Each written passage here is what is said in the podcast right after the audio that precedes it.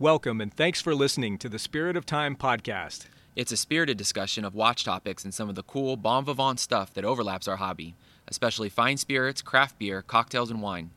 In other words, if it's boozy, smoky, sudsy, or smooth, we'll probably talk about it. Think of it as a watch focused happy hour for your commute. We are your hosts. I am Matt. I'm Greg. Thanks for listening and enjoy the episode.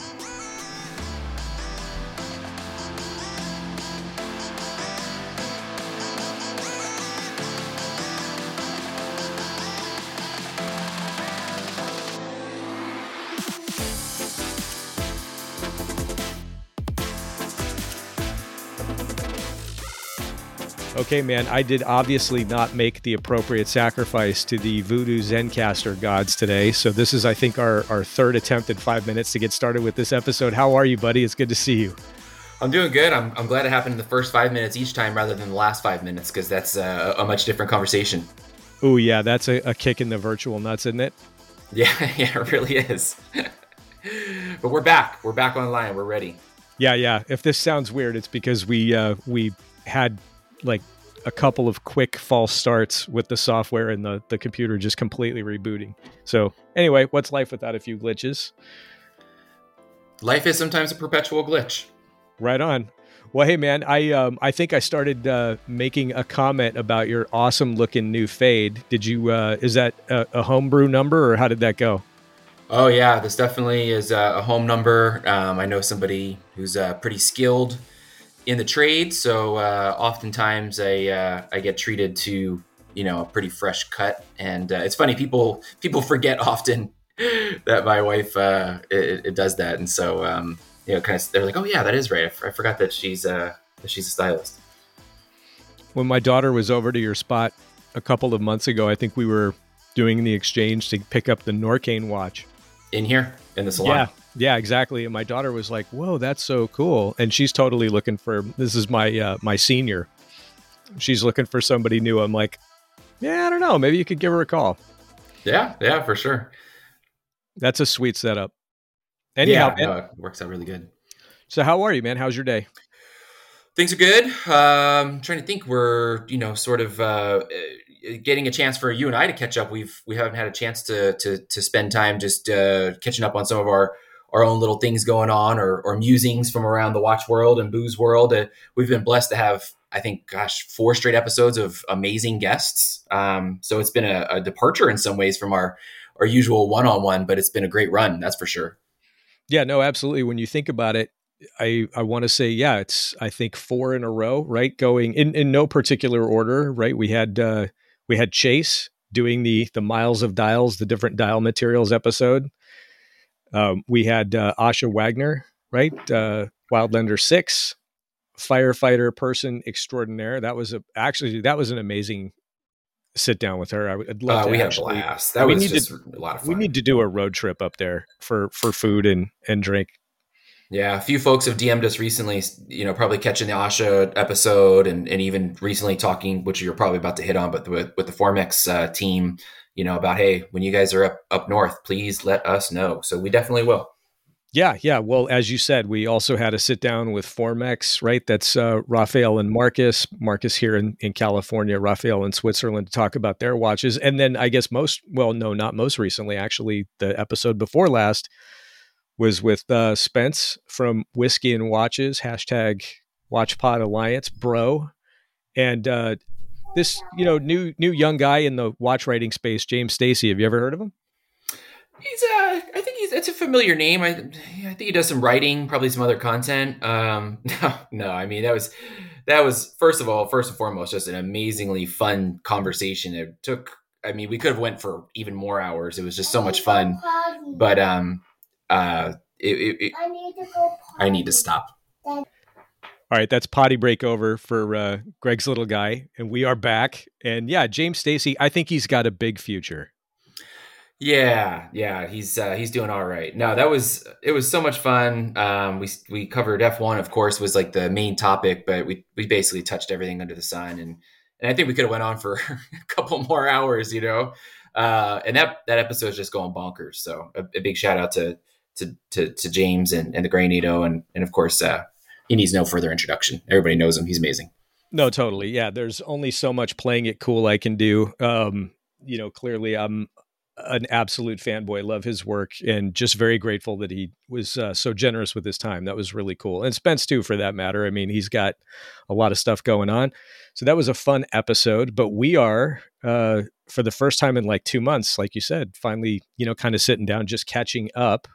And maybe the best place to start was with a wrist check and pore check, man. What do you got? Sounds good to me. Um, I am wearing Omega Moon Swatch Jupiter and right now, I have it on this strap habit, uh, stretchy NATO. Wow.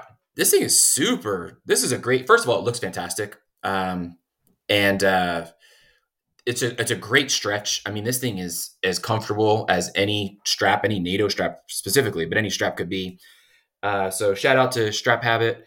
Uh, by the way, I don't know if everybody caught it, but he's doing um, lifetime warranties on all his straps and uh, he was already able to take care of something for me. And uh, I mean, that's pretty cool. So if you're on the fence or haven't given it a shot, what really sure you know what to think about, uh, you know, trying a new strap company out. If you haven't, you, have probably seen them everywhere. They've been on our show and and of course Wrist Cheese and all, all kinds of spots and whiskey and watches. Uh, not to mention others, but anyway, uh, another vote of confidence for for the work they're doing. So I have it on this uh, the strap habit stretchy NATO. And I just took it off of these, again, another great look, these perpetual strap. These are these sort of integrated, um, basically Omega, you know, Moonwatch, Moon Swatch. I mean, they're they're kind of geared towards a Moonswatch crowd, but of course they would fit either case. Um, these are really good. I had these, I had this on here most recently too. I've got this sort of orange digital camo and and this uh, black with sort of gray uh, orange stripe, and uh, these are these are really solid. So I can tell between the two of these, that's where I'm probably going to be for the next uh, few months, going in between both of them. Um, really enjoying those. Hey, real quick before I get into the pore check, five words or less. Moon swatch, um, moonshine gold. What's your reaction? Well, I mean, as far as the watch goes, I like it you know, I mean, there's certainly nothing not to like about that. I know a lot of people were kind of like, eh, yawn, or, you know, sort of ticked off just the fact that there's so much energy around these things still. Um, again, I'd love to play it cool and be like, yeah, I, I, don't care. I'm not interested. I've wanted one from day one. They're basic for all intents and purposes. I mean, if you, if you live kind of like west of the Rockies, they're practically unobtainium. I mean, there's basically a store in San Francisco to service a landmass like the size of the EU. Uh, you know, with a, a, population of at least 100 million people. I mean, it's unfathomable to me that like greater Los Angeles, Orange County, San Diego, just just that as a population center has zero access and I think Manhattan has like 5. But whatever. Um, so I'm not butthurt at all but I think the watch is really cool. And, you know, I absolutely would love to have one. I mean, especially at that price, it looks great. I mean, to me, it looks really cool. I think the, yeah. you know, the, the moonshine gold angle is what it is. It's, you know, it's a little gimmicky, but at the end of the day, it's a moon swatch and it's, it's a fun take on, you know, one of the best, like most classic iconic watches in the world, the moon watch. Yeah. Cool. Well, that wasn't five words. That wasn't it five really words. Wasn't. Sorry. it was very. Oh, I thought you said very, five minutes. uh, I would say shrug. Um, should have been something actually gold. I don't know. Uh, I think um, uh, went over it on on wrist cheese. You know, I guess I, my whole thing at the beginning was, hey, th- maybe actually make it a moonshine gold hand. I, obviously, you're going to change the price. I don't think anybody was really concerned about that part of it. Uh, but there were some issues, of course, with you know having enough power and torque to get that that weight of a second's hand around, which I appreciate. But I don't know, something interesting. But it is handsome, it's attractive, and we'll leave it at that. Yeah, I mean, there's not much more you can say. You know, that sort of is what it is. It is interesting, though. It does confirm that a full year after, there is still, you know, some uh, hunger for those watches, and it obviously it confirms that Omega is Omega actually Swatch is willing to you know further iterate on the watch. So you know, who knows? That will there be another one next year? Maybe, probably. Um, did you see the the video on Fratello with RJ and Andrew McUtchen from yeah, uh, Time we and Tide? We yeah, we were chatting about that over the weekend, weren't we? Oh my god, that was the best thing I've seen in a long time. Just the the RJ Pharrell Snoop Dogg thing. It seemed so spontaneous. I, I would love to be a fly on the wall and be like, was that rehearsed? That was perfect. RJ, yeah, if you if you're listening, and I know you're not, maybe Mike will tell you. Uh, Stockton, tell RJ he's a uh, an awesome Pharrell impersonator. That was hilarious. In the glass, I have what would be the most recent delivery from uh, Me Latte, which is the Mezcal subscription service. We talked about it a bunch on here. Oh awesome. yeah, good stuff. Uh, great stuff. Awesome team. Um, and this two months, so they're bi-monthly, right? So I have March, February, and March in front of me. I'm going to start with March just because of the ABV. This is um, a Cenizo agave, which is pretty common in Durango. And uh, the maestra is Daniela Guzman Avila. And this is tasty. Um, this is checking in at 46.4%. And um, it's uh, the agaves are hand crushed. So that's pretty um, incredible. Um, always got to appreciate the hard work that goes into that. And uh, just a very, I think, a very clean, classic, you know, Cenizo. Um, it's fresh. Um, you know, a little bit of uh, pepper and, and, heat through the end, but it's a real easy drinker at 46. I would actually surmise it was closer to 40 without uh, if I was doing it blind. The other one, which I'll maybe tap into later, is pretty uh, high octane. Is uh, from Pedro Valdez, and this is a Salmiana from. Um,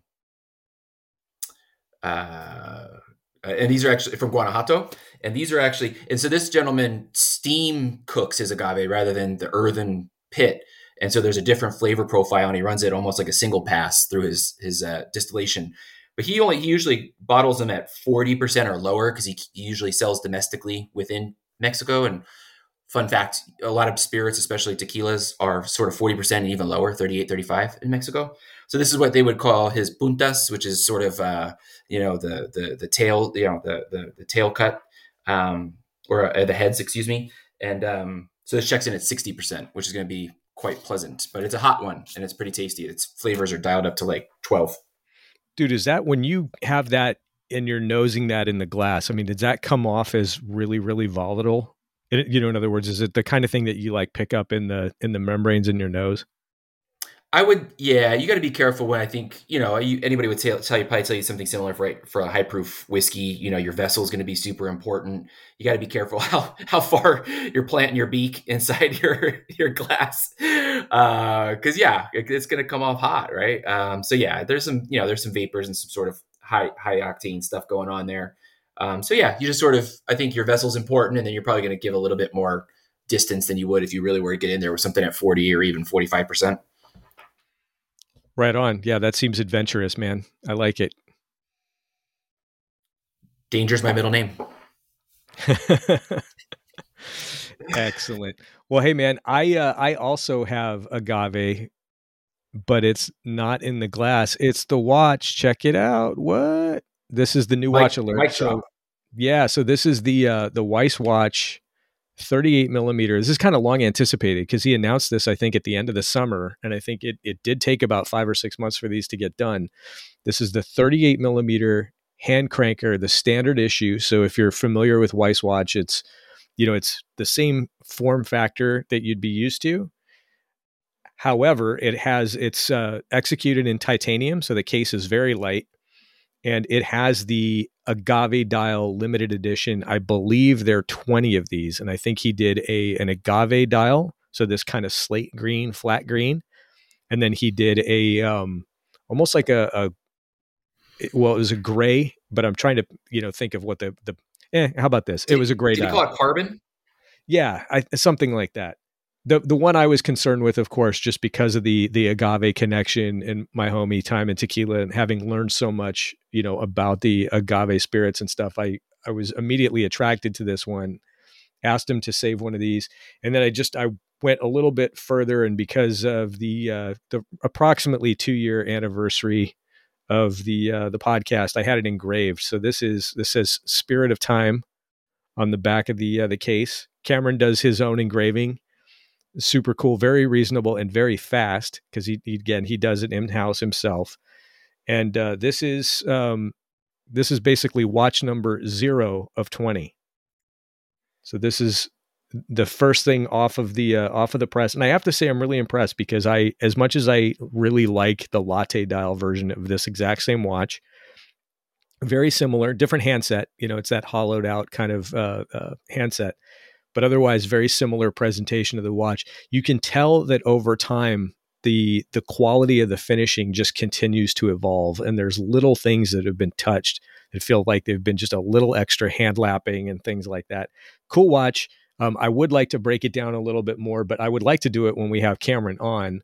So I'm going to kind of leave it at that, except to say, hey, this is this is a bitch and watch, and thank you, Cameron Weiss, for this. And then in the glass, um, I decided not to go, you know, too obvious, uh, you know, with the tequila. I was going to pour either the Ocho or the Fortaleza. I have both of those in Blanco, but instead I just went with the tried and true. This is a Four Roses Manhattan. Got the uh, the good cherries in there. Made this one a little sweet. Um, you know, probably I don't know if my teeth are going to hurt the way James Stacey said his do with a cocktail like this, but basically it's very nice for what is still basically a winter evening. You know, I, first of all, the agave dial Weiss is awesome. There was a number of people that were like, you guys are getting that right? Like you have to. And you we had been back channeling and, and, and, talking about it for a while and I, I knew you had designs on it. Um, i think i forgot that there was only 20 which is incredible by the way. Yeah i think um, the only thing i was a little bummed you know there were a few people who when we sort of posted this you know, and we don't, it's not like a massive, you know, tens of thousands of people saw it, but, but quite a few people were like, Hey, where do I get that? Is that still available? You know, and Cameron had to jump into the, enter the chat, so to speak, and be like, no, those are, those were all sold pretty much immediately. Um, but I'll have to let you borrow this one and, and check it out. I, it's a small thing, but I'm always impressed with the quality of the strap that Cam pairs with these watches. This is a really, really high quality Hor- Horween leather that he gets done. And it's just, it's such a good, you know, selection to match both with the color, you know, the stitching on it looks great. Even the execution on the buckle is perfect. It's, it's, the finishing is just great. So very, very happy with this watch. And, uh, yeah, that's that's a keeper. You know, I I took the step, the liberty of you know getting it engraved. This is a I don't know an important thing in the hobby, a huge milestone as being on the pod with you. It's it's a lot of fun. It's been something you know where we get to meet cool people and and do stuff with watches that we might not otherwise get to do. So anyhow, that's, that's right. the, oh. the new watch alert, and that's my drink. Doesn't get any better than that, really. Always read the case back.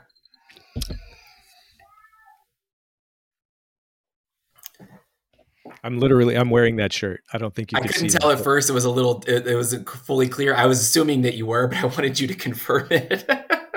yeah, I'm I'm manifesting a uh, a return visit from Cole Pennington. What's up, Cole? Hope you're well. Um, but yeah, I've got the the always read the case back uh, T-shirt from from Watch Thing. So anyhow, man, there's a lot of stuff. I know we already sort of um, you you brought up the the new Moonswatch thing, the Moonshine Gold.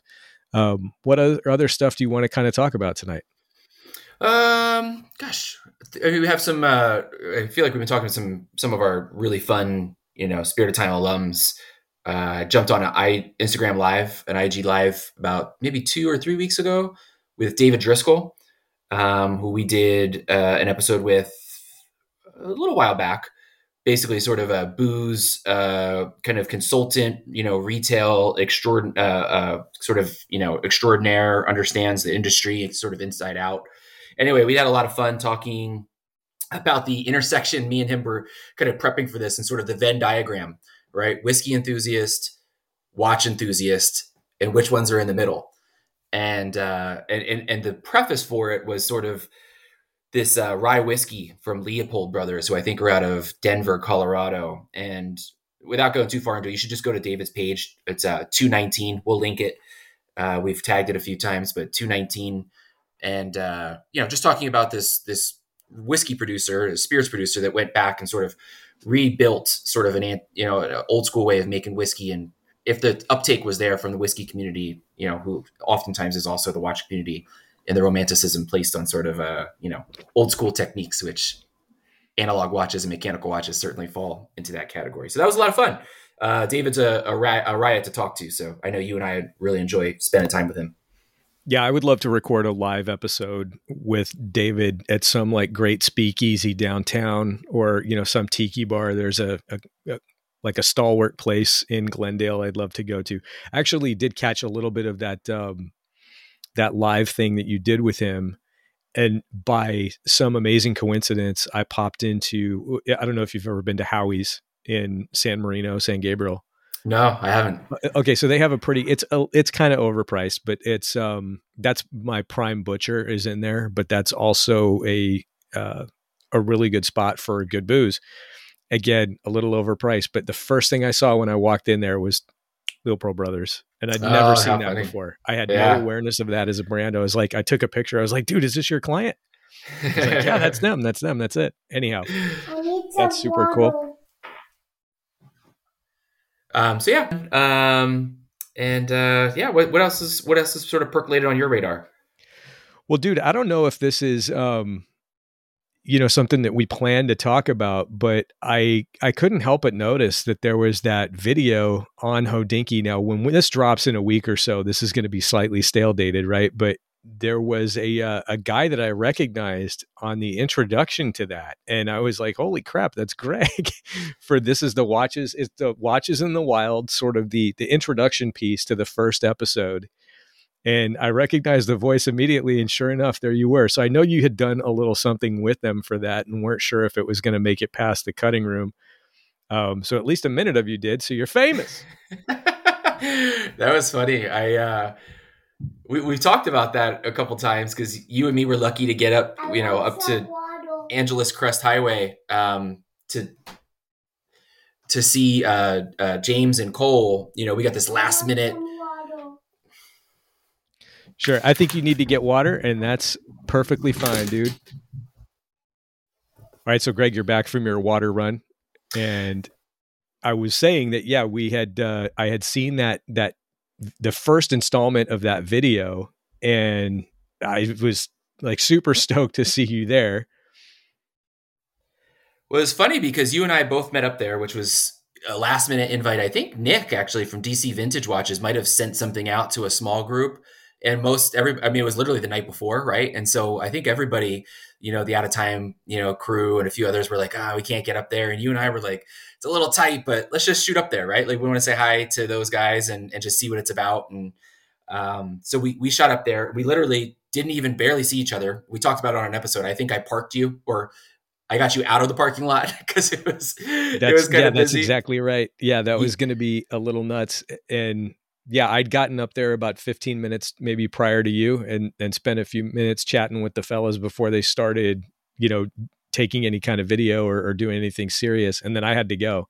Yeah, you had to get back down the hill, and uh, and I couldn't stay long either because I actually had something to do as well. So, but I was like determined just to hang out for just a minute, and so they started shooting, and uh, and Cole just grabbed me because I just was saying hi to him, and he's like, "Oh, we're just gonna start. Like, can you say a few things?" And I'm like, "Yeah, sure. Like, why not? Let's have fun with it." And so we shot, you know, I don't know, 30 seconds, not even maybe 60 seconds, and and that was it. And then you know Cole and, and James are telling us about their you know where they're headed. I think they're heading up north, and then sort of this four corners things of the states. And, and so now we're seeing the final product. And it's funny because I tagged, uh, we we posted something sort of a recap of it because it just sort of entered my mind space. And so I finally posted some photos from that day and uh, and Cole was like, "Oh, that was so much fun." And and then when we had James on offline, we were like, "Hey, do you know anything about that project you guys are on?" He's like, "No, I mean, you know, they're just, you know, they'll they'll I'll know when you know probably." And lo and behold, not just what two weeks later they they dropped the you know the, a premiere sort of uh, uh, invitation for folks in New York, and then and then today today as of the recording, they dropped the the first episode. So I pressed play, right? I, I, think I, I texted you guys, and I was like, oh, "We'll see if I made it on there or not," right? And I pressed play, and a minute and a minute and a half in, I'm like, "Ah, that's my voice." Well, dude, you got me beat. I think uh, my biggest claim to fame on that platform is at one point I was at one of these get togethers where somebody captured an image of a crowd of people and you get the back of my head. But as far as the back of my head is concerned, nothing can stop me. I'm all the way up. so I'm excited to see the rest of that. I mean, that that program or whatever they want to call it that sort of uh, uh, you know mode mode of, of, of content that they've been producing for i guess this is what they're calling season three it's awesome it's it's really good i mean cole was literally traveling all over the world in the first one or two seasons and and uh, just hearing what their itinerary was when they were running around here um, sounded like a lot of fun i want to say the first episode focuses on the northeast and um, sounds like they spent some time at rgm in lancaster which has sort of looks, uh, been I, something I want to do. Want to get. That's going to be the the second one, or at least that's kind of what they oh, okay. teased. I mean, it, it could it. be maybe it's something else, but by I certainly got the impression that it's going to be with Roland Murphy. Do you did you watch the episode? I only got a few minutes in, and it, I think it was 34 minutes the first episode. I, I yeah. figured I would get to it tonight, probably. Yeah, it's it's a chunk. I encourage you to watch it, and if you don't mind, I'm going to kind of riff on something and take us down a, a little bit of a you know a cul-de-sac here, but it's something that's related. Um, several weeks ago, I was sent a copy of a book. This this book is called Disrupting Time. The author is Aaron Stark, and I get the impression that um, Aaron is an academic, and I want to say he's got some some association with both uh, Harvard and West Point. I think he was a uh, an officer in the U.S. Army, a professor, I believe, of economics um, talked to a little bit offline and he sent this this book so i've been reading this and you know full disclosure i haven't gotten to the end but i'm about three quarters of the way through it and it is really really topical considering see you've got a little boy that talks and i've got a uh60 that's going to pass about 100 feet over my house in a second so you may or may not hear that but i'm just going to pretend like it's nothing and keep talking yeah anyway, that's uh, Blackhawk vibes. But anyway, sorry, you want to say something? I can tell. Go for uh, it. How about the F eighteen flyover the other day for the Oscars? So I didn't see it, but well, I mean, I saw the Jets. They were they were in a holding pattern. I think probably on the the the easternmost limit of their turn was directly over my house, and I think they probably you know had at least part of their orbit over where you live. I think we were texting back and forth, like I can hear them. We had low low weather and so very low visibility. But but I could hear the there's a, a section of two fighters just flying around for probably about three hours, you know, waiting to make their pass. So they probably had to go t- hit a tanker someplace and then come back. Anyway, this book, um, Disrupting Time, Industrial Espionage, I'm sorry, Industrial Combat, Espionage, and the Downfall of a Great American Company. So, spoiler alert, the, the majority of the this first episode with uh, uh, Hodinkee's Watches in the Wild, you know, in in kind of this American fabric of, you know, the uh, horology world, you know, going back to the 1800s, a lot of it centers around a number of big companies that you would recognize that are but that are defunct now. You know, these are, are huge powerhouses. Waltham is the subject of the, this book, and it essentially talks about how you know some of these American players were well known to the Swiss, who were still essentially doing things, you know, the old way. And when the Americans began to industrialize, they could maintain the very high quality, but do it at scale and at reduced cost. And the Swiss were, you know, fascinated but but very threatened. And you know the basically the premise of the book is that they the Swiss sent a, a delegation to come to the United States and to investigate find out what's going on. Um, it's it's a little bit cloak and daggerish. Um, it's also it is a little bit academic. So the read is you know not like a you know a work of fiction. I think this would actually make a really interesting fictionalized history. Um, so I'd like to actually have the author on to have Aaron Stark on to talk about this.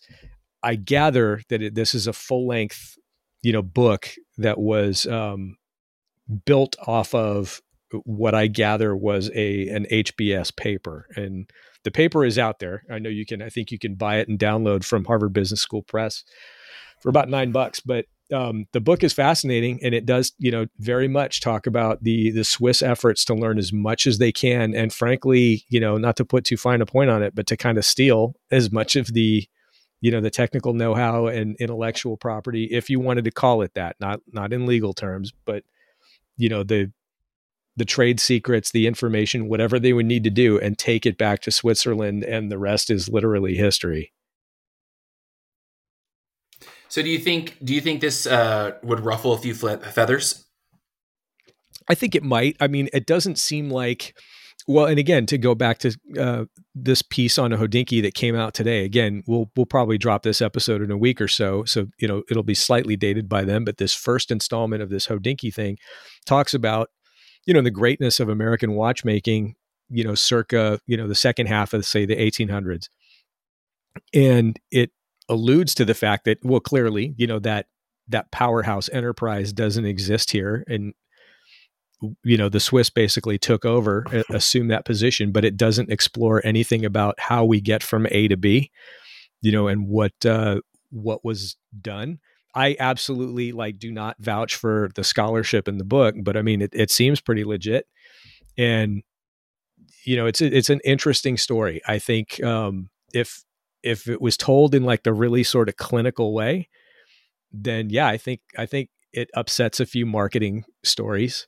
And you know it it casts I I would think the industry as a whole in a slightly different light. I mean, it is what it is, and you know I I don't think industrialization would not have happened in Switzerland either way, but you know who who knows you know the extent to which uh you know they they genuinely were helped by you know coming over and and peeking over the fence well, I hope you let me um, borrow that for a read when you're when you're all wrapped up, so I can uh, check it out as well. And I'm going to make it a mission of mine over the summer to get out to the National Watch and Clock Museum in Columbia, Pennsylvania. Um, try to coordinate a few years ago while I was back that way, uh, and it just was too last minute, couldn't come together.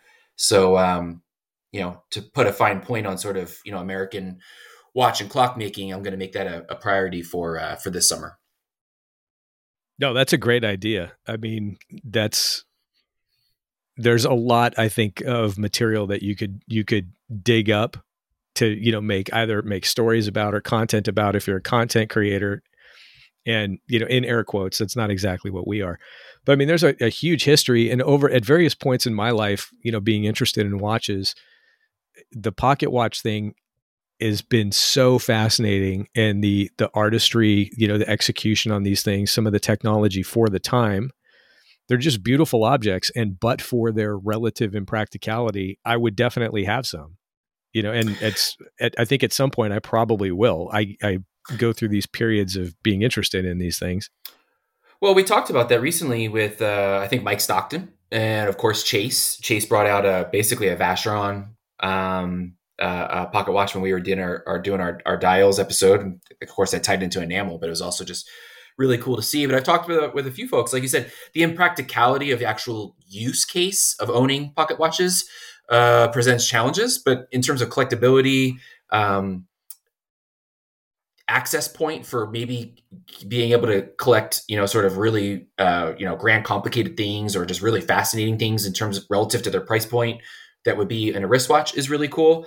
Um, I think I shared, I think I shared on the episode, if not definitely sort of on my page or whatever. But recently, my dad gave me a number of pocket watches. I I found out that he collected pocket watches when he was in his twenties. Had no idea um, about it, and I still don't understand why. He just thought they were cool.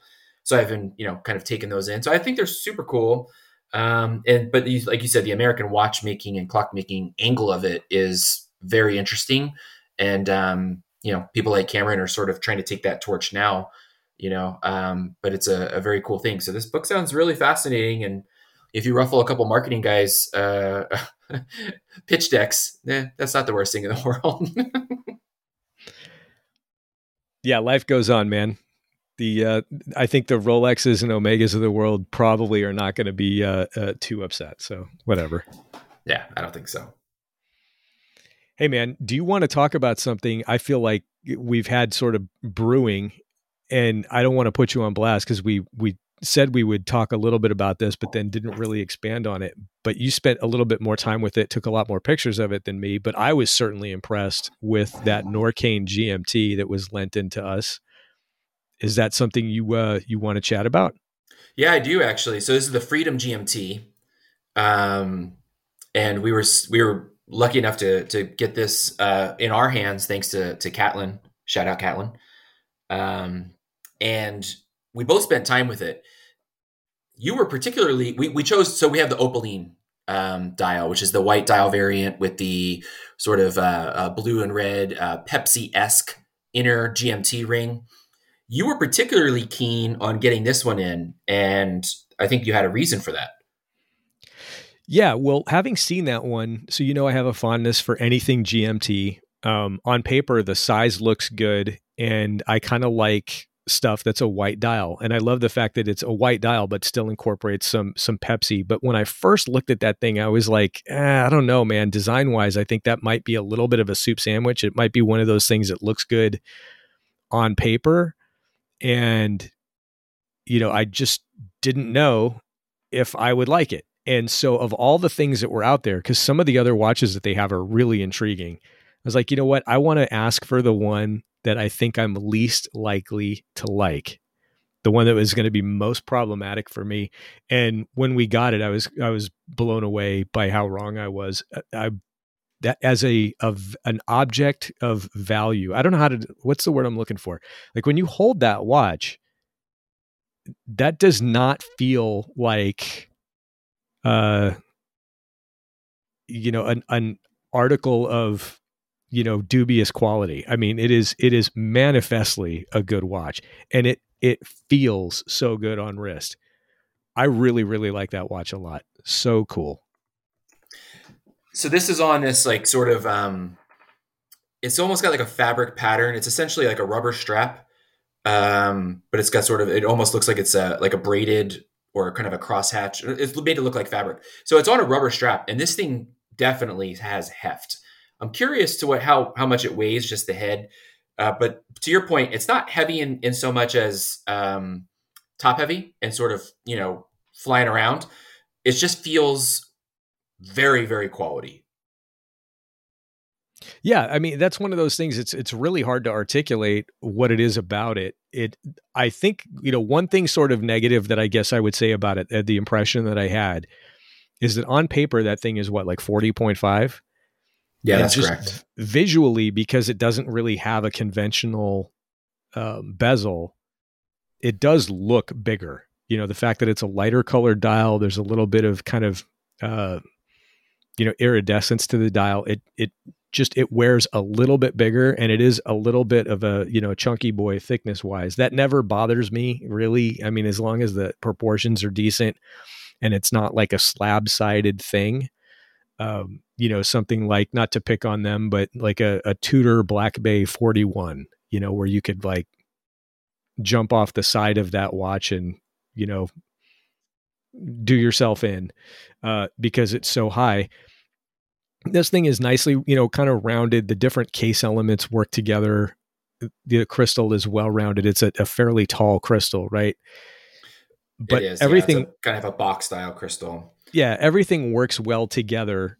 And uh, as you say, the, even the the strap is exceptionally high quality. I mean, it's it's um, it's basically like Tropic to the next level. That's exactly right. Yeah. So I'm looking at the specs right now. It's, they have it listed at 40, 14 and a half thick, um, 49.2 lug to lug. So, I mean, you've got, you've got, you know, you can, I think everybody can sort of understand what that looks like. Um, one interesting point I think too was you were curious about how the handset was going to be legible against this opaline dial, which is sort of like not a stark white. This sort of there's a creaminess to it. It's yeah. not cream. It's not ecru. It's white, but if you it, it, they used opaline to describe it, it's not made of opaline glass, but it's sort of you know what it, it's it's the the whatever they call it in marketing speak, but it's the pearl white paint job on yeah. Lexus sedans. That's right. I had an Infiniti. It was basically the same thing too. It's like that yeah. pearl white. Yeah, exactly. Um, so, so the handset is it's got an interesting polish to it. It's obviously not black polished, but at certain angles, the polishing on it gives it sort of a black polish look. And so at certain angles, it's very high contrast. And then when you get it at a normal angle, you have a sort of normal finish on on the on the on the steel hands. Um, but the polishing, I think, helped address some of the concerns that you had in terms of legibility in the handset in my opinion yeah yeah yeah i mean i think that that was another one of the things that i was going to be concerned about because sometimes as you know you know i'm a stickler for that the lack of contrast and maybe it's just i don't know if it's ocd thing or frankly it's just that i'm kind of getting old and my eyesight isn't that great in out in bright, sunshine and oftentimes I'm I'm not working in an office so I'm out and about I need that contrast to be able to read the watch without getting annoyed and I was worried that this wouldn't have it, but it does. Uh, it works very well. I think the only thing, and I don't know how they would do it as a design thing, as a design element, would be to maybe better incorporate like the tip of the handset with that inner track, the GMT hour track, which is really well executed. But it's uh, there's a little bit of a lack of different, or what's the word? Yeah, the like the differentiation visually. The the end of that hour hand seems to kind of just meld into there, but it's not a legibility thing. It's just more like I personally want to see it stand out a little more. You know, who cares? That's just a, a, a personal like perversion of my you know watch affinity or whatever. I really, uh, at the end of the day, I really came away liking the watch. It's one of those things where, you know, I would enjoy owning that watch. That's that's basically what I would come down to. You know, yeah. I I prefer a a spinny bezel of some kind, but anything GMT um, that's well constructed like that, that has that kind of wrist presence, especially something that's just different visually, that's a winner, and that watch is a winner. Super cool. Yeah, no, I've posted it a few times. I've got a, like you said, a full set of photos, and hopefully we can put something together for the Spirit of Time website. But um, even the strap, like you said, is super high quality. A few people were like, "Oh, what strap is that?" That's the that's the Norqain OEM strap. It's really good, really really good. And when you put this thing on the wrist, I mean, it feels secure on your wrist. It feels like you said, it has presence in a good way, and it feels like it's on your wrist. It's not going anywhere. You know, this thing's ready. This thing's ready to get out there and do stuff. You know. Yeah, totally. I um I'm a sucker for like I said, anything like that that kind of color. I'm it would be on a short list of mine and I'm happy to say that I was wrong about thinking I was not going to like it. You know, I wanted to get the thing that was I was the most skeptical about. And you know, in some ways, that's been a, a, hallmark of, of some of the things that we've reached out and been able to experience. Right? Is like, hey, let's instead of grabbing the you know the one or two things that everybody's talking about or there's been you know 15 or 20 reviews or hands on let's get the one on the other side of the catalog that maybe not everybody's talking about or or hey let's let's challenge ourselves and let's get something in that maybe we're not sure about and find out if it changes our minds and so I, I kind of appreciate that approach to trying new things that we have and getting them in our hands too rather than just always you know responding to renderings or you know a series of photos. It just helps i think illuminate the conversation in, a, in an interesting way and we come at it from a perspective that sort of challenges maybe the the conventions. Yeah i think that's right. Uh, why why review or why ask to have in or have a look at this same thing that everybody else does? You know it's if if we're given fortunate enough to be given the opportunity to see something let's do something a little different so thank you catlin we appreciate it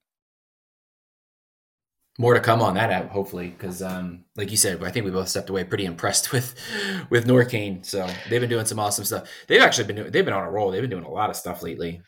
Well, it's going to be interesting to see that sort of the beaverization of, um, you know, maybe some of their design language or, or how they execute some things. did you just and make I that mean, up right now? I I did. At least I think I did. If if somebody else has that, yeah. If you want to claim credit or or slap me with a cease and desist. But yeah, I um that I mean that guy clearly is a god.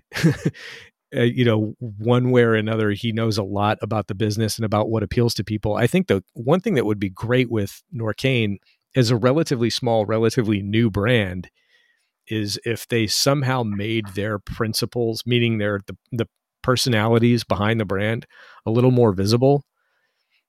You know because they're the sort of the curse the blessing and the curse of a new brand is there's no story and like it or not as much as people want to turn their nose up about stuff like that if you're into watches chances are the story the romanticism um, the the history of these brands it's important i mean it's an intangible but it's important and you know with the smaller brands the more accessible the personalities are I think the more likely people are to be, be interested in in trying out these watches. You know, it's interesting. I agree with you, and it's interesting. I was I, immediately in, my head. I thought, wow, you know, I really want to see the wild one. Like those are those are some really fascinating looking watches in terms of their color colorways, but also obviously their their tech. It would be so fascinating now to have seen sort of the the the heft and presence and the sort of like build quality that that you get holding this Freedom GMT, and what it would look like, what it, the experience would be like with these wild ones. Which I mean, the, the, the materials are completely different um, the design language is there, of course. It still feels like a Norqain through and through. But uh, anyway, they're all out of stock online, which is interesting. Well, hey, I have to ask. This is a complete. I mean, it's still about the Norqain, but it's a minor digression. What do you think about the side plate as a design element? You know what? Um, I think so. I have a, couple feelings on it. One, I am not a huge fan of kind of going on the case. I know you love your Blancpains. I'm not a huge fan of what Blancpain does on the case on the case sides. This this works in a way that I wouldn't have expected it to. And I did have a chance to meet Emmanuel, who I believe is the principal or the managing director of North America. And I saw one of his personalized plates. And I that is pretty damn cool. Um, looking at the case back, there's not a lot of area to do something on this one if you wanted to. I'm having the same problem with my Railmaster I want to do something.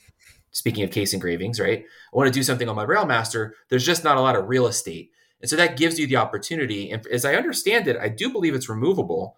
So I think if I remember, you can. I think you might get the blank, the regular one, as well as a customized one if you do order it. But I, I, either way, I think you could take it off and and and, and you know, if you break up with somebody or or, or change your your life direction, you're not stuck with it on your case on your case blank. No regrets. no regrets. Well, I, so I like the side plate thing. I mean, I know, I know, that that gets a lot of uh, a lot of people's hackles up, but I dig it. I think it's really cool, and I think it looks good. They they did a good job executing it. It, it looks like it belongs. Yeah, and yeah, and that would be fun. And this is this the the watch that I'm wearing right now, the Spirit of Time, you know, Weiss agave dial, is the first and only thing I've ever had engraved and now you know having done that i suppose it's like a tattoo now i, I need more that's a good point actually. Uh, shout out gmt chronodive curtis. Uh, he just uh, got engraved on uh, he welcomed a, a, baby not that long ago. And part oh congratulations of, man. Yeah big shout out. He has a black bay pro that he also just acquired and he had a very beautiful um, case engraving on that. So him and i were talking engravings the other day because I had something done on my great grandpa's Hamilton, um, which I, I, like. I think it could have turned out a different way, um, but it still accomplished I've, what I wanted to. I've seen it. I know why you don't like it. I sort of agree because visually it's like it's not what you think it's going to look like. But I think if they did it the way you'd want it with yeah. like center, center justified text, it wouldn't read properly. Yeah, yeah, and that's the thing because it, right, it was like it was like a comment, and there wasn't enough copy yeah. to make it several. Yeah, I agree. It was sort of an awkward phrasing. They and, they had to do it. Yeah, yeah. It, if looking at it, because I think what you would want, you know, in your own head is to look at it and hear the the quote in your head. Yeah. Right. I mean, you have the inner monologue with probably the great grandfather's voice, and you want to hear that. And when you look at it, and it's not, and it's written in such a way that you you don't see it in a way that you would hear it, it's completely eh. So I know what you mean. Um, but at the end of the day, I think it, it looks really cool. Yeah, no, I appreciate it. But you know, so I'm always now I'm thinking about the next one because I'm going to do something for for the what for the Omega Deville, which uh, will eventually I'll, I'll give to my daughter, and, and then as I'm thinking about what I'm to how I would do something on the Railmaster, there's just not a lot of real estate there, but it is a fun. I'm I'm sort of very deep into that right now. I think it's a very cool and fun thing. Yeah, your your kids are that age where when you know they're not bugging you for water on the podcast, you're like, um, "What watch can I get for you?" nothing. You get nothing. You ask me for one more glass of water, you get zilch. Greg, I gotta go potty. Let's take a break. No, oh, Matt, anyway. you can take yourself. I'm not taking you. I got an empty glass right here. That's a podcaster uh, uh, uh, hacking right there. yeah, absolutely. Right on, man. Well, yeah. So I guess uh, to put a bow on that, thank you very much to Catlin for lending this that that in. Um, we'll we'll probably bug you for another but uh, I would be super, super happy to own that. And that went from being sort of like, in my mind, the ugly stepchild to like, oh, that's the one you got to have. That's so, so cool. Did you see the picture I took of that watch with the Swiss Army knife and the Toblerone? Oh, that was perfect. Yeah. Yeah. It was yeah. a good shot, by the way. It was a really nice shot. It's, hey, uh, I don't remember if I did that with the new Fuji or not. I think I did. But I yeah, mean, that was your- that was a good picture. sh- your, your new rig is pretty nice, by the way. you know what all of i everything every piece of that is secondhand too shout out Yeah. Samy's camera here in los angeles um yeah all of that is uh is pre-owned and um is as much of an amateur as i am i mean it makes my my skills look good but i know how to shoot with a you know with wet film camera. And that's really what is the genius of the the fuji setup right? You know you can you can push things up or down using a manual control and you don't have to go into like a menu then a sub menu then you know select a, a toggle and spend like three or four minutes and then see what it looks like you just you look through the viewfinder you you know push up the iso or you know increase the shutter speed or decrease the shutter speed and you see it in real time what what the image is going to look like um, I'm glad you're enjoying that. Actually, it's uh, and the photos have been have been spectacular. Hey, talking speaking about speed, did uh did you go, did you want to recap any of the Bahrain reactions or thoughts on on the race? Oh, dude. Well, I mean, I think you know, at the front end of the field, it was extremely boring, um, and you know, kind of as predicted, right? I think Spence shouted out, uh, you know, Max and Red Bull to run it back. I think that's that was kind of his quote. If not, um, that's probably a pretty close paraphrase, and I think that was probably pretty safe bet. But I'd hoped that Mercedes would do a little better. Uh, on the other hand, though, uh, Fernando Alonso, man, uh, that uh, that Aston Martin car looks pretty good. I know there's a lot of hurt feelings um, from Red Bull, and I, about two or three years ago, I don't know if you remember, but there was hurt feelings because people thought it looked like the Mercedes car, which was winning all the time, and now it looks like a Red Bull car. Uh, I don't care anything to make you know the racing better and i would love to see fernando as kind of the fox in among the head the what is the what's the expression? The fox in the hen house among the pigeons the cat among the pigeons. Um you know the first two or three spots are probably going to be largely you know from those three teams but what the story of this year is probably going to be the way it was back when lewis was dominant which was who's going to be number four. The fourth place team is is crazy in terms of how it's coveted because it is the sort of the best of the rest. The top three kind of sort themselves out fairly quickly as the top three. You know, one, two, and three may be in in you know, there's some question at, at various points through the season, but there's so much money riding on number four versus number five.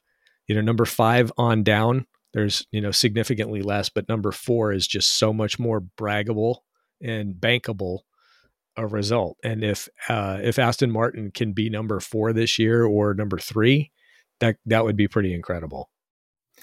Yeah, that'd be huge. I agree with you. I think you know the Alonso aspect of uh, of that race was probably was easily the most exciting and also just most fun, quite frankly. And um, so that was a lot of that was really cool to watch. Uh, River, the, my four year old, has decided he's a George Russell fan. Um, so that's interesting. And my seven year old, my daughter, has decided that she likes Alpine, which I guess in some ways is is maybe not surprising as well, right? She's a bright colored car. So we've already started to hash out, you know, who's who's rooting for who around here. Yeah, I thought it was interesting how much um, all four of us on the the F1 episode we did with James and Mike uh, like Sainz and Sainz would be my emotional favorite to win. I would be like, okay, you know, I'm I am a Lewis guy from way back, but uh, I would love to see Sainz hit it. That would be fantastic, or just to see him win some more races this year.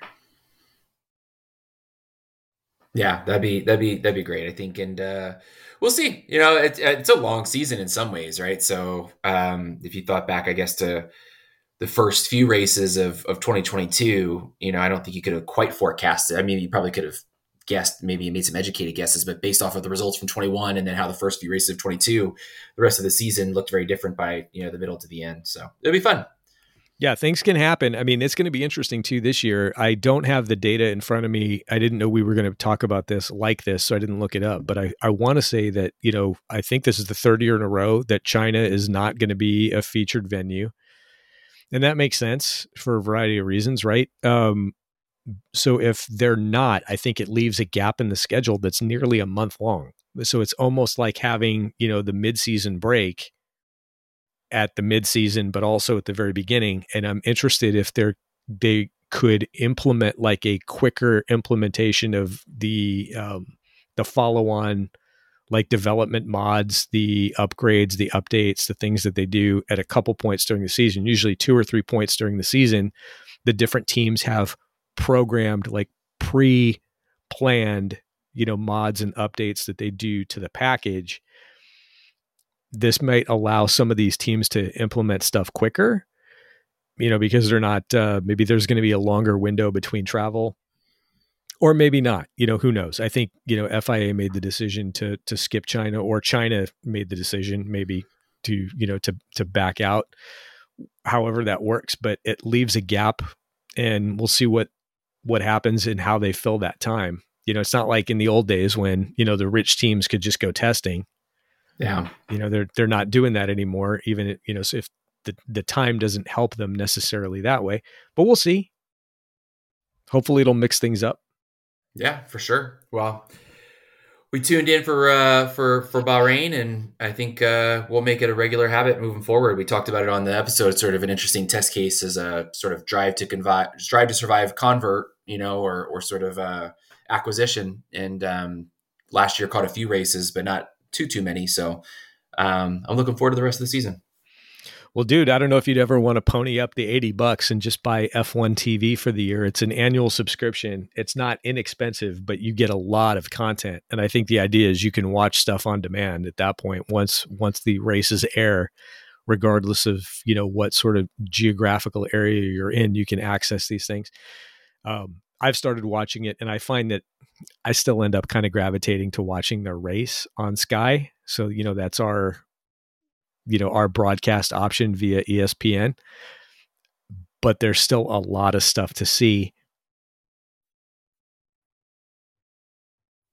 Yeah, you know, I've gotten used to being a, a, a fan of sports, not living in the time zone of the teams I follow. I've they always say it's funny you know sports is sort of like the the last dvr proof you know programming i mean you really sort of have to watch it live but i've I've still carved you know a path for myself to be able to watch certain things off hours just based on when they air and when i'm available and when the kids will allow me to to watch things. So on demand is is a very high priority in my life. Oh yeah you have to be able to hit pause and and walk away from it for 10 or 15 20 minutes at a time.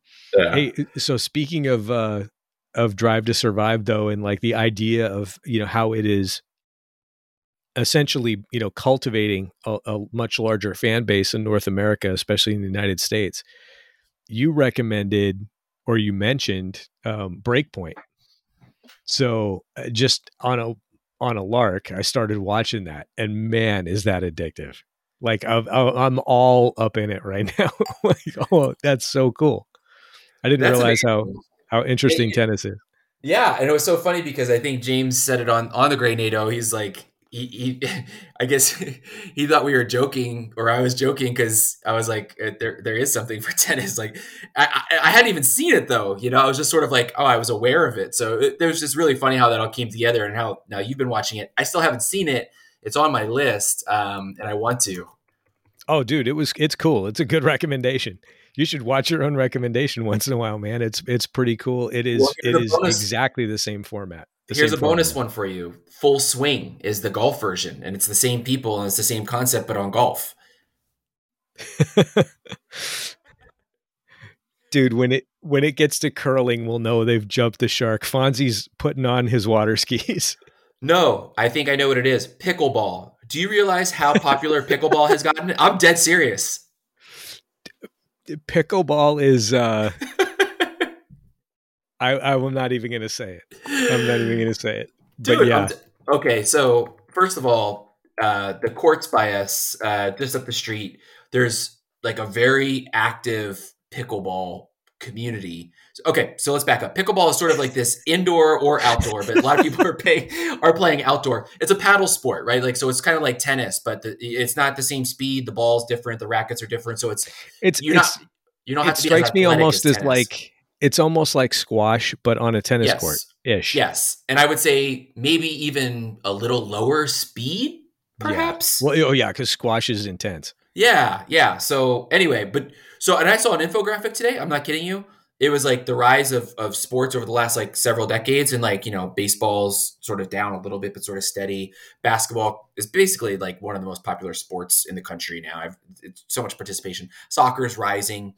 Uh, pickleball, boom, through the roof, and tennis for that matter. But there's also professional pickleball leagues, and all these people are investing in it. Sorry, pickleball was big on my on my content today.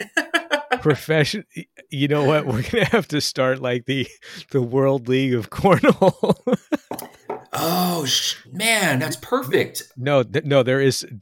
Forget it. There is such a thing. It's been done. I mean, All it's on TV. Cornhole is on TV, bro.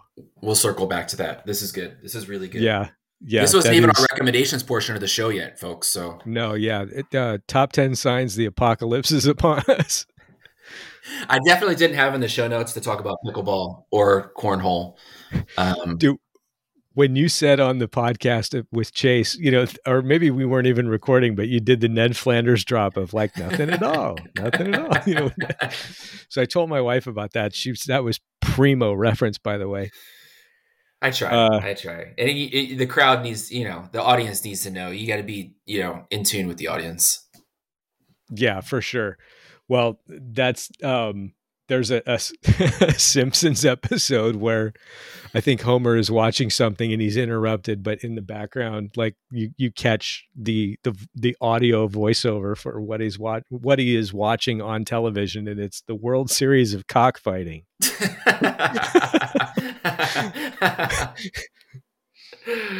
Longest running, longest running uh, uh, comedy of all time, longest running show of all time, perhaps. I'm I'm worried about the principal voice actors, like you know the health, the age. I remember watching that. So a couple of buddies of mine in, in high school, we were into the Matt Groening's comics. Like we had the the print books. I don't know. This might be before your time, but they used to actually have comics in the form of like, you know, they were imprinted on paper, and you you look at them in a book, and you know, Matt Groening had a number of these different, uh, uh, like small series and things that he had done that eventually turned into The Simpsons. And the first one, the pilot, was a Christmas episode that aired in 1989. And I knew what it was going to be, you know, because I'd been following it for a few years in high school as a kid. And I'm at my in my dorm room on my little like 13 inch black and white TV at Arizona State, you know, tuning into this thing, going, "This is going to be great." And you know, whatever 30 years is, like, later. you know, 30, yeah, 34 or five years or whatever. Um, still very fun. Although I I maintain that the first 10 years were the best. Yeah, no, that's full stop. That's just a matter of fact. Rest in peace, Phil Hartman. Yeah, I'm Lionel Hutz. a lot of, a lot of uh, Saturday Night Live. Good mix of, uh, you know, tragic stories and and uh, amazing talent. Yeah, absolutely. You could there's Saturday Night Live is probably an, a bottomless well of like documentary fodder. Yeah, yeah. I don't think I've seen a good. I bet you there's got to be a documentary about Saturday Night Live out there. There's, well, I don't know. Lorne Michaels is pretty tight-lipped, right? I don't know if he would let somebody really get into it. Yeah, I'd I'd have a hard time believing he'd let anybody have front end access. Yeah, You know, again, the way they do with like Drive to Survive or the sports stuff. So, anyhow, man, I think uh, you know, in terms of the watch stuff, you know, we've we talked a little bit about the uh, the Moon Swatch. There's some other stuff coming. I mean, this is sort of we can call this kind of the pre March Madness and not the basketball kind, but you know the uh, all the watch releases that are probably going to start coming here in the next few weeks. Um, I have no predictions because I don't care to make predictions. Literally, everybody else has done that. Um, I would my only thing that I would want would be a Coke Rolex that I could buy, but that's never going to happen. So who cares? that sums up that sums up the spirit of times watches and wonders preview show. yeah. now give me another drink. Um, yeah, I uh anyhow, long I I was about to ask you, you know, do you have any kind of recommendations or anything you want to kind of segue into? Yeah, uh, I've got two recommendations. I've got a full recommendation and a conditional recommendation. My full recommendation, uh, Rothwell, Rothwell San Francisco. Uh, Rothwell is like a watch box, uh, watch uh, accessory, watch uh, uh, pouch. Basically, one of the brands doing watch boxes and watch kind of carry accessories. Uh, I just recently, a little while back, got the 10 watch box with a, a tray. Um, I think I posted like a reel about it just so people kind of see. I don't think, a, I think I saw them actually, a lot of people commenting on like WatchUSeek and actually in the forums saying they really appreciated the quality, the value. Um, it's A plus, uh, really nice watch box, uh, nice quality, um, good build, lots of storage, looks good. They have some kind of fun colors like a blue and a green. I just went black uh, the bedroom doesn't really scream for other loud colors, so it's black with the gray microfiber pillows, gray interior, um, and I give it a full recommendation. So, uh, like those guys, uh, and uh, full transparency, I bought it and uh, just appreciate you know finding a new brand that people may or may not have heard of. And my conditional recommendation, I just got them, so I'm breaking them in, and I have not put them on the trail yet. But so far, I have got uh, the Salomon Outpulse Mid Gore-Tex on my feet. Uh, I was looking for a good hiking boot slash shoe. I wanted a real true hybrid. So I didn't want the straight up like super lightweight sneaker. I didn't want a big, heavy sort of pack in multi day boot. I wanted something that was really strictly in the middle. I think I found them. Um, and these are they look sneaker-ish. They look like sort of a trail running shoe. They're mids, um, but they have a real heavy grip on the bottom. Uh, full Gore-Tex treatment. Um, nice toe cap. So uh, I'm looking forward to them. I'm pretty uh, pretty pleased so far with them. But again, I'm just breaking them in, haven't had them on the trail. So I'll circle back and either give them the thumbs up or the thumbs down. I give them a conditional recommendation at the moment. Well, dude, that's cool. Uh, although, did you? I'm assuming you bought those someplace. They weren't, you know, no. lent in you Salomon is not supporting our podcast yet at the moment. Um, we uh, we haven't quite reached that plateau. Now, I bought these. Um, I was looking. What was I looking? at? I was looking at mostly Salomon's, um, Alstra. Alt. Uh, what else was I looking at? Um, mostly Salomon's. I think they kind of fit what I was looking for. I didn't want, I was looking for something that had a little bit of sort of the sneaker look, but I needed a full Gore-Tex. People will probably laugh, you know, well, not really. We've been getting a ton of, of, of wet weather recently, but even in the summer, most of the trails that I go to, uh, admittedly with the kids, there's a lot of like, you know, you're crossing, you know, small brooks, streams, inevitably the little guy falls in. I got to pull him out. So I just wanted something with kind of full Gore-Tex coverage, but that was easy and nimble. I didn't need anything hardcore. So this sort of fit the the bill. Oh, right on. Well, you need to like let me know when you're looking for stuff like that. You know, my uh my oldest daughter works at REI. Yeah, actually, I, I think they were available at REI too. I didn't get them there. I should have went over actually to at least try them on there first. Yeah, next time. Next time. Let me see if I can save you a few bucks. Yeah, man. So, what's your recommendation for the week? So I have something. This is um, I have not gotten to the end of this thing because it's uh, for a YouTube video. It is quite long. I mean, it's well north of an hour. I think it's probably about an hour and fifteen minutes or so, and it's called Eleven. Now it's spelled out eleven, like the word, not one one, but it's uh, it is a a documentary sort of. It doesn't come across. It's more like a series of vignettes that keep looping back to different people, and it is uh, it's a bunch of old fellas from Carrier. And now it doesn't say this. You have to kind of know about this. Um, but I'm a geek and I know about this.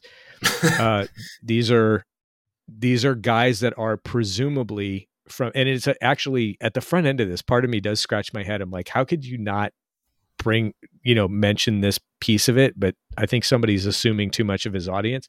But the uh, it's it's basically a documentary talking about the experiences of a bunch of these young airmen from Carrier Air Wing 11. So these are naval aviators, but from all sort of all walks of life and in all sort of job descriptions, you know, in air quotes, in the air wing. So some of these guys are pilots, uh, some of them are maintenance guys, some of them are, you know, the uh, uh, radio operators, which are air crew, you know, back then. Um, you know, navigators, gunners, things like that. And this is essentially World War II carrier air wing. Um, carrier air wing 11 was, I, I believe, and again, I don't think it's has said this, but I think that was uh, deployed kind of middle to the end of the war on Hornet. And I'm just doing that from memory. I don't know if that's actually true, so I could be wrong. But it's uh it's just a series of interviews with these, you know, these old fellas and kind of capturing their stories, you know, before they are uh not with us anymore. And you know, for somebody like me who's interested in anything related to aviation and history and, you know, the the technology piece of why we're into this hobby with as you say in the the you know, the little the Hodinkee intro, right? There's watches tend to overlap with aviation and travel and motorsport and diving and militaria and all of that. Just uh it's it's a, a really kind of cool thing to watch.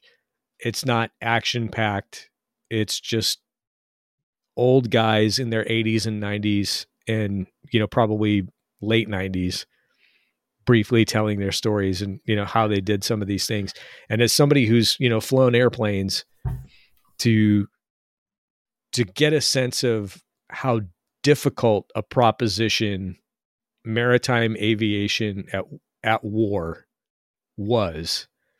We take it so much for granted now how you know high tech everything is. These are people that you know once you once you launched off the carrier you know and flew out of range visual range of the ship you know the technology to bring you back was not great you know and your your ability to predict and deal with weather was not great and your ability to communicate with other airplanes 50 feet away from you was not great and how these people, you know, went about extremely difficult, you know, missions, uh, difficult undertakings in a wartime scenario in combat. Um, yeah, so my my hat's off, and it's just one of those things. It's always a good kind of you know placeholder for what's important, and I I love the the history of our hobby and the historical aspects of our hobby, and this is one of these things. So the title of this on YouTube is literally it's and here comes that UH60 again. Sorry, it's going to pass over the house. Super low. I hear the windows rattling. I don't know if you can hear it. I can. Sorry about that. Yeah. Anyway, uh, best World War II documentary on naval aviation in the Pacific. 11 the movie and again it's 11 spelled out as a word not the number i think that's awesome i'll check that out i think um, you really have to capture you know the oral history of some of these things, um, especially while the people are are present. And so, um, you know, as subsequent generations come come through, to not have that would be a, a travesty. So that's a great recommendation.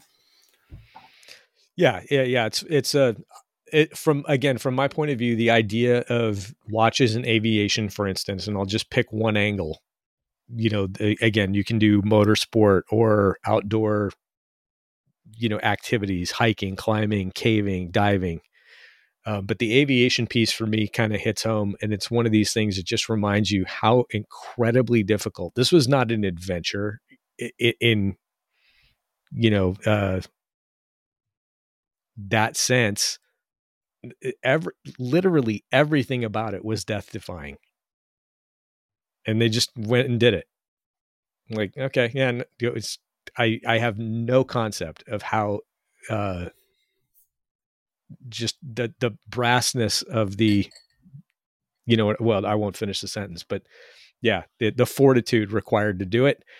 Um and and that's without firing a shot just you know go out and fly two or three hundred miles from your ship and return back you know on on fumes and bring the aircraft down and back on a wooden deck that was you know 50 or 100 miles away from where you left it uh, in rolling seas without a radio. Oof, Crazy. That's incredible. Yeah. Um, yeah. Well, bonus content, just to tie a uh, ribbon on what we said earlier. There's a documentary apparently called Saturday Night, directed by James Franco, and it uh, it's a 90 minute look apparently at um, what it takes to to record one show of Saturday Night Live. So basically, a week at SNL. Could be interesting. Maybe check it out. Yeah, I think that uh, that would be Saturday Night Live is the sort of the grand dam of of late night comedy, and I I wish it was more consistently better. But I think everybody who's my age says that about stuff that they they grew up watching in the seventies and eighties. Yeah, but uh, yeah. it's certainly they they do even at the worst of times they do an amazing job. I mean, the idea of of doing all the the writing leading up to it, you know, minimal amount of time to rehearse and then just get on live in front of an audience. That's uh, maybe not like a, an OK three wire at night, but that's still probably you know gets your your blood pumping pretty hard. There you go. I think you tied everything together there. Well, with that, man, what do you say? Dude, I think that's it, man. You ready to have that last sip? Sure am. Dude, cheers. Good to see you. And there's actually still a little bit of bourbon in the bottom of this glass. Take it So- easy, bud. Salute.